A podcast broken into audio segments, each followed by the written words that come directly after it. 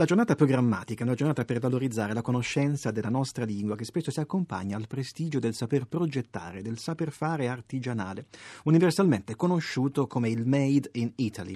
Abbiamo eh, invitato degli studenti a visitare alcuni tra i luoghi della creatività italiana più rappresentativi e abbiamo telefonato anche eh, ad alcuni dei protagonisti di questi incontri che ci raccontano l'esperienza vissuta e dunque cominciamo con Francesco Calcagnini. Francesco Calcagnini insegna all'Università di Urbino e si occupa di costumi, luci e scenografie dello spettacolo. Sta curando, eh, giusto appunto, la regia del Flauto Magico presso il Teatro dell'Aquila di Fermo, un altro titolo mozartiano, oltre ai Nozzi di Figaro che abbiamo appena ascoltato. Questa è una coproduzione della rete lirica delle Marche, cioè il Teatro dell'Aquila di Fermo, il Teatro eh, Ventidio Basso di Ascoli, il Teatro della Fortuna di Fano, coordinati dallo Sferisterio di Macerata e supportati dal Rossini Opera Festival, dall'Orchestra regionale delle Marche e dal Consorzio Marche Spettacolo.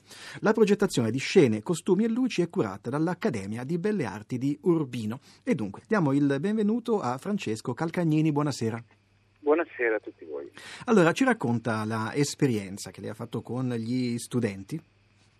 Eh, questa è una continua esperienza con gli studenti perché la, la, questo spettacolo nasce con la mia scuola e quindi è, è nato veramente da una scuola. E stamattina c'erano invece degli studenti, anche loro in qualche maniera in qualche maniera eh, che hanno um, studenti che, dell'Istituto d'Arte che dove c'è anche una sezione di scenografia, quindi è stato, è stato facile parlare con loro. Sì ed erano abbastanza incuriositi perché oggi era una prova di scena in cui si stavano montando tutte le cose, quindi c'era un po' di ambaradam scenografico. Francesco Calcagnini, ma le cosiddette professioni dello spettacolo, cioè la scenografia per l'appunto, sono professioni che sono ancora in auge oppure risentono di quel progressivo disinteresse nei confronti del teatro d'opera o del teatro in genere che sembra appartenere agli ultimi tempi?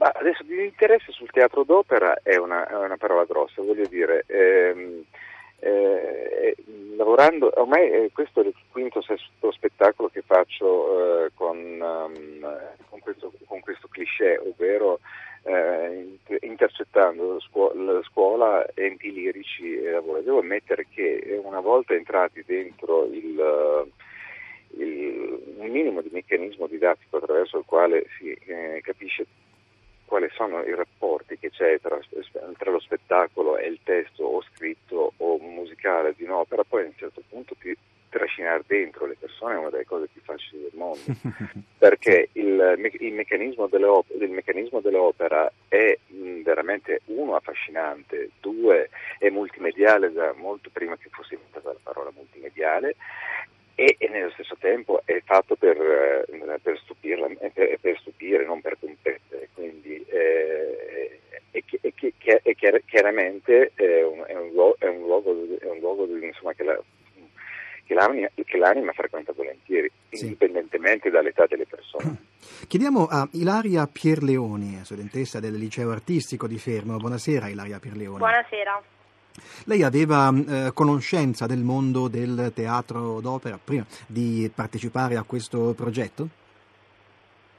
Sì, sì, sì, sì. Eh, noi quest'anno abbiamo l'opportunità di seguire l'allestimento di diverse opere liriche ehm, per, per, la stagione operistica 2016 sia nel Teatro di Fermo che, in, che nel, teatro di, nel Teatro di San Giorgio e oggi appunto siamo andati al teatro e e niente, abbiamo assistito a questa, mm, siamo andati diciamo, alla scoperta di questa realizzazione. Sì.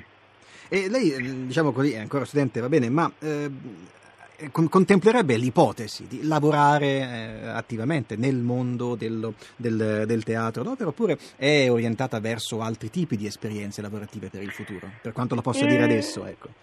No, credo probabilmente anch'io di, lavorare all'interno, all'interno di, di, di, questo mondo, anche perché mh, realizzare costumi, eh, inventare spazi e mh, ricercare esteticamente qualcosa che, che, che, colpisca la visione dello spettatore è un mondo che, che mi è sempre affascinato, insomma, e quindi credo che, si rientri nelle... Mh, nelle mie, nelle possibilità nelle di un futuro, esatto. poi appunto chissà dove esatto. la porterà il futuro, le facciamo ovviamente tutti quanti i migliori auguri.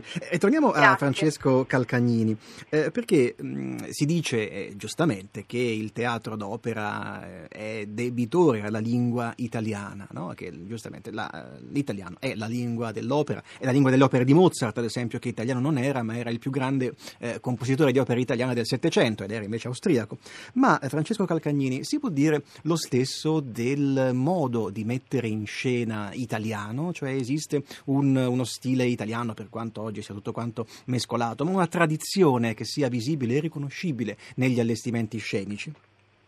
Allora, sì, sicuramente sì, Eh, perché in qualche maniera, nonostante eh, tutte le possibilità dei pasticci che sono intrinseci, intrinseci al DNA della, nostra capacità di governarci, eh, mh, questa, cosa, questa, mh, questa, questa cosa di gestire eh, lo spazio scenico, di averne cura, di averne co- è qualcosa che è dentro il DNA, è del nos- dentro il nostro DNA, una- ne, ne sono sicuro.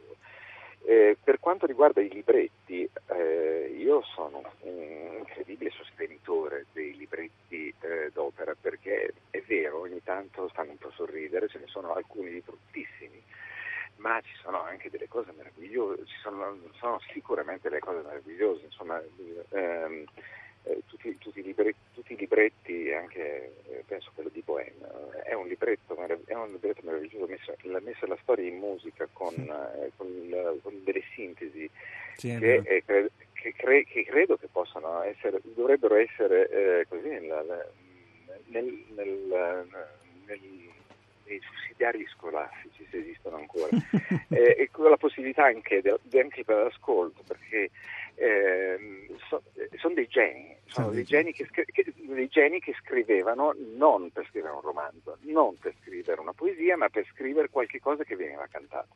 Sì. E, e adesso che tutti quanti noi, eh, cosa che mestiere vuoi fare da grande? La youtuber, quindi ho sentito da dire anche questo, eh, quindi delle persone che vogliono mettere dei, ehm, dentro dei comunicati dove ci sono delle immagini, delle parole, dei suoni, a volte credo che questo repertorio qui, dove queste cose vengono fatte da Dio, ehm, si- abbia una, una- una possibilità di essere veramente una- una- uno specchio attraverso il quale eh, mh, riconsiderare anche il valore della, della lingua, Della lingua italiana, sì, e, sì. e della lingua italiana.